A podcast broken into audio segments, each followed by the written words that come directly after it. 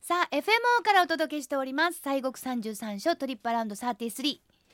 今回テーマをですね、はい秘仏本尊おお、秘仏ですか。でもあのご本尊が秘仏のお札書っていうのは、ええたくさんありますなありますよね あります。なんでうん、今特別拝観を行っていてご本尊を見ることができるお札書なるほど。それはたくさんあってもこのタイミングっていうのはなかなかないですのではい、ご紹介したいと思います。はい、あのまあ秘仏というのはあの仏様のお家のあのお寿司ですけれども、はいあのお扉が閉まった状態で、えーその中の仏様を拝むことができないそういうまあ仏様を秘仏と言いまして、はいで定期的にお扉を開けるうとか、あもう絶対開けないとか、はあそういうまあ秘仏もあるんですい、ねなん。かもう絶対に開けないっていうのも、絶対秘仏って言うんですけども。絶対秘仏、はいだから要するに絶対ってないっていうけどこれに関しては絶対なんですよね。ねえそうそ うなの。で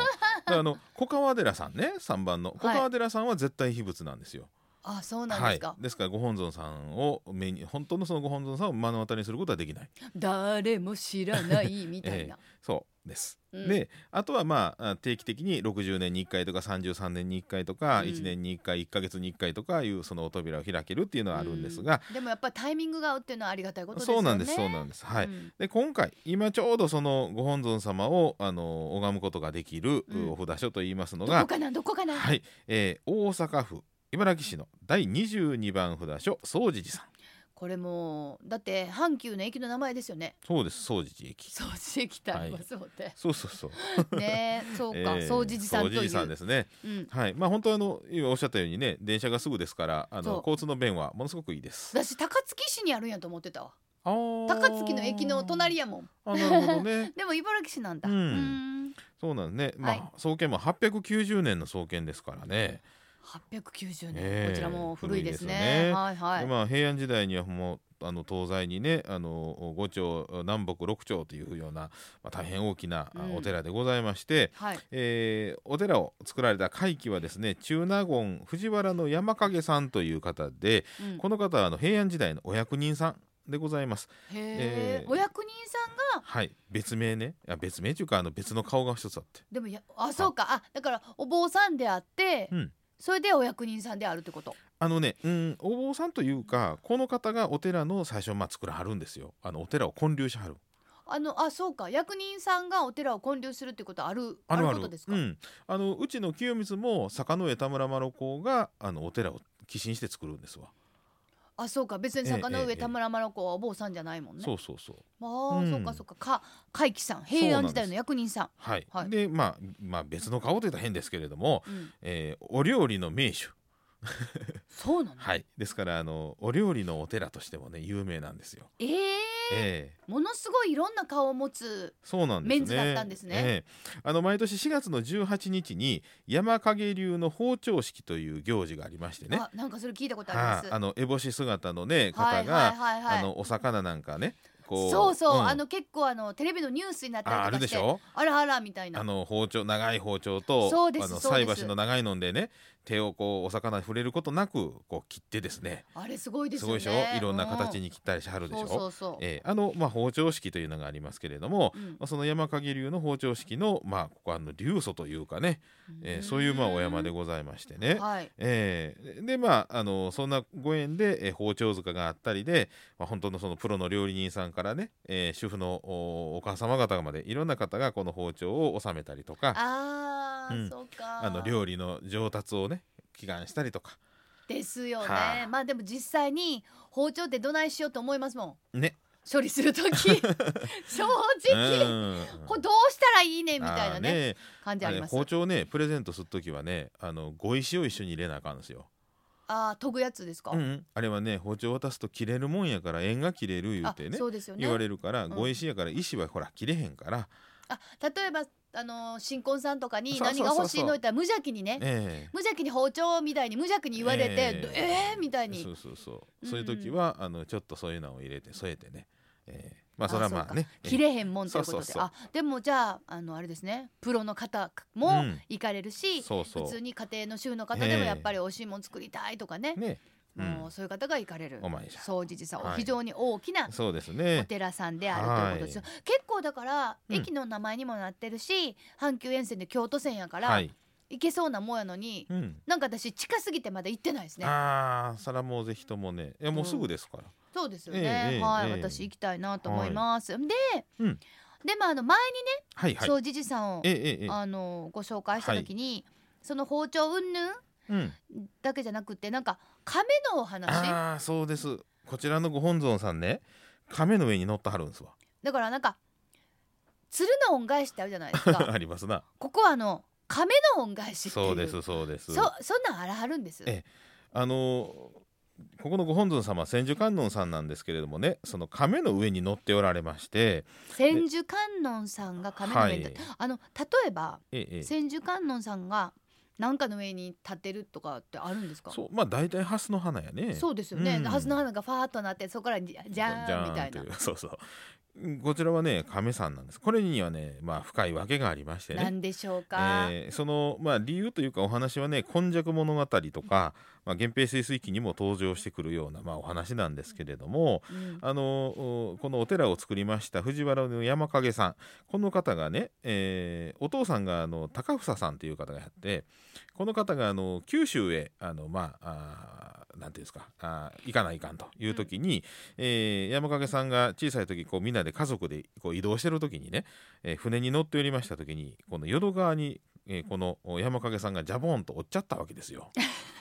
もう絶対にこんなんやったらあれですけどはい 子供でしょそう船でしょそうほたえててんね絶対ほたえてたそうなんですよ えー 言うて、うん偉い人も子供の時はね、うんそういう無邪気な時があって「わーい船や船や」言うてジャボンとよかったね私ら琵琶湖で船にほん落まちていて船にほんまやわほんまよかったわほんでね、あのお父さんは、まあ、せめてそのもう落ちてしもた境にねどうしよう言うて、まあ、せめてその子供のお姿だけでもと一生懸命こう観音さんに拝んでたら亀にですな大きな亀にこの子供が乗っかって助かったんですよ。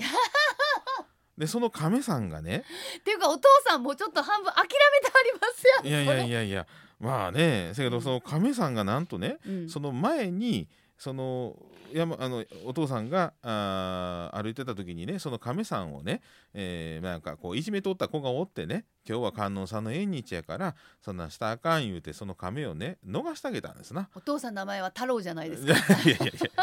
そので、まあ、それでその亀が、まあ、助けてくれたっていうことでね、ううんん、でまあ山掛さんはそれでなんとか、まあ、生き延びてですねあの一緒に九州行くことになったんですよ。あーこれもまさに、うんあのお父さんに助けられた亀がそうそうそう子供を救ってくれた。まさに亀の恩返しじゃないですか、すごいですねそこれうでねそれでまああのーその、まあ、向こうでお父さんは亡くなって息子さんのお山影さんがそこで大きくなりましたでまあ海の方を歩いてる浜辺を歩いてたらですね、はい一本の木が流れ着いてたんですようん、で見たらねそこに掘ってやったんねそれは自分のお父さんが、あのー中国に行ったあー、まあ、遣唐使とかにですね、はい、えーその香木をね、うんえー一本送ってほしいと。うんでそれで仏さん観音さんを作ってあのお祭りをしたいというね、うんそのまあ助けてくれた亀もあるんで観音さんの恩義があるっていうことではい、でせやけどまああのそういう思いを、まあ、託して言ってたんですけども中国からやはり香木は持って帰ったも持ち出したらいかんということになったんですね。あえーーでそれで、はいはいはい港でその、まあ、理由を掘ってそれを頼むから日本についてほしいということで流したんです よ。あーだからもうなんかあ流れちゃったみたいなそ 行うっそうそうちゃったみたいなそしたらそれをたまたまその息子が見つけるわけですわ。でこれはそういうことやいうことでうんその木を持ってあの次ほら掘ってもらわなあかんあのそうですねがまああるしまだその単なる木ですから、あるしうんでそれでまあ都へ行こういうことで運んでるたい途中にこの大阪のこの土地で今のお寺の場所でそのおまあ言ったら第八車が動かんようになるんですよ。今だから総持寺さんがあるええとこでねに。で、うんあここがこの仏さんがいるというもうここに定めた場所やなということであそこでほお寺を作ろうと。要するに、うんもうなんこの大八車は壊れちゃったやんじゃなくて、うんここや急にと動かんようになったからね。要するにあこここやとこでええ、いやここがええと、そうでさあ今度その仏さんを誰に頼むかということで掘るのをねね、で長谷寺へ行かはったんですよ。あのおー観音さんや長し谷ね。寺はいはい、えはんいで山掛さんが長谷寺に行って一生懸命奈良の長谷寺の観音さんにそのどなたにね掘ってもうたらいいのかって一生懸命拝んでたらあーお告げがあってね今から出た時に一番最初に会うた人がその仏師やと。ええですごいもうかなりな賭けに出ますよね でまあ行きましたそしたらちいちゃな子供に出会うんですよね、しもたと思いますよ ねええ普通はあっちゃーみたいな、ええそれお月はねなこんな子供ですにゃんと、そんうな仏さん掘るなんてほんまかいなと要するにもうあのスルーしましょうみたいなね、ええそうそうそう子供はスルーみたいなそうところがこの山影さんはいやいや違うとこれがお告げの言うたはた最初の人やからねうんいうことで持ってたちっちゃな木と小刀でねちょっと掘ってみっちゅって掘らしたらものすごいのを掘った んですよ。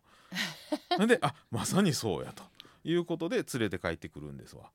はあそれの時に条件があったんですよ。まだあるんですうか、ん、はいその子供がね、はい、えーまず掘ってっとこ見ちゃダメよと。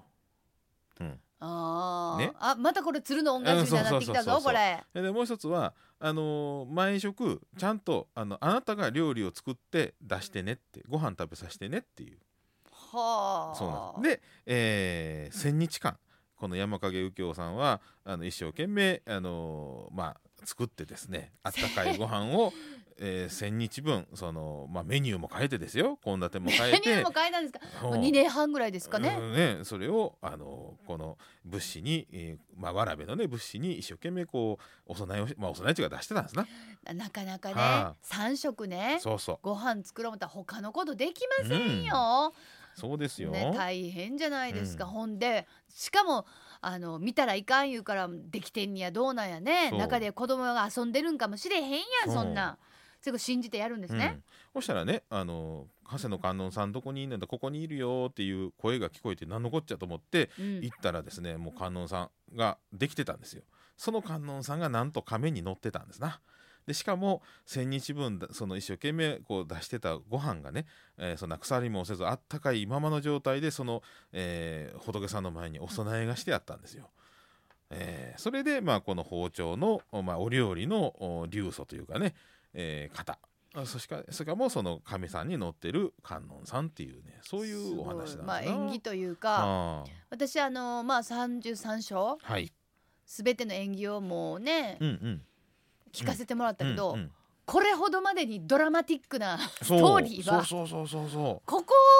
う総じいこさんのこねちらがナンバーワンじゃないまあええ1番2番って決めるのはナンバーワンじゃないですこのドラマティックストーリー、ねそうでしょすごいうです、うんこれねうち知り合いの講談師にね33種の演技を講談で語ってくれ言うてるんですけどねいやこれほんで特にねえここはだから33ね語ったらね、うんこれはもうかなりのクライマックス的な、ねえ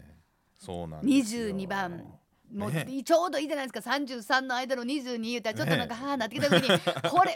あれやでもうちょっと待ちや言う て掃除時組んで言うてあのカメラ話来るで言うて、そうなんですよねすごいですね、うんなんかあれですねカメカメグッズとか はない、ここにぜひミュータント・タートルズに行ってほしいですね、 なミるュほータどント・タートルズになるほどねねなんとか忍者に ねはあええそうなんですよだからねあそこのあの脇市も長谷寺と同じあのまあ姿のねあの善入竜王さんと右方禅師の同時かのあの脇市があるっていうねあの長谷と同じ観音さんのお祭りの仕方っていうね、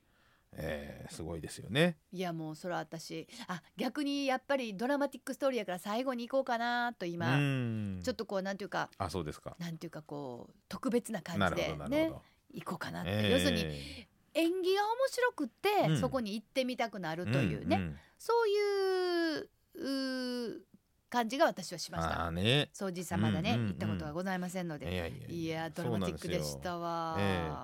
うでねまあ普段はあの毎そんなお参りねあの秘仏ですからあはいれなんですけれども、今はあのおちょうどその、おまあ、ご本尊さんお参りすることができるということでございまして、はいえー毎年はほんま4月にねあの、うんごあの特別拝観されてるんですが今回は、あのそれこそ令和元年で、えうんご即位に合わせまして5月6月の同日祝と、えー6月の18日も特別にえー公開されるということで、はいえー秘仏である、まあ、ご本尊さんだけでなくてあの西国のね、えー霊場のお砂踏みとかあーいうのもできますし、えーそういうふうなあの巡礼のねあのお見えをお参りすることもありますできますんで、えーそういうふうなねあのことも、まあ、されているということでございます。であの時間はね朝の9時から夕方の4時までということでございまして、えーまあ、本当にこの機会ですからね、あのご本尊さんえー普段はまあ1年に1回だけし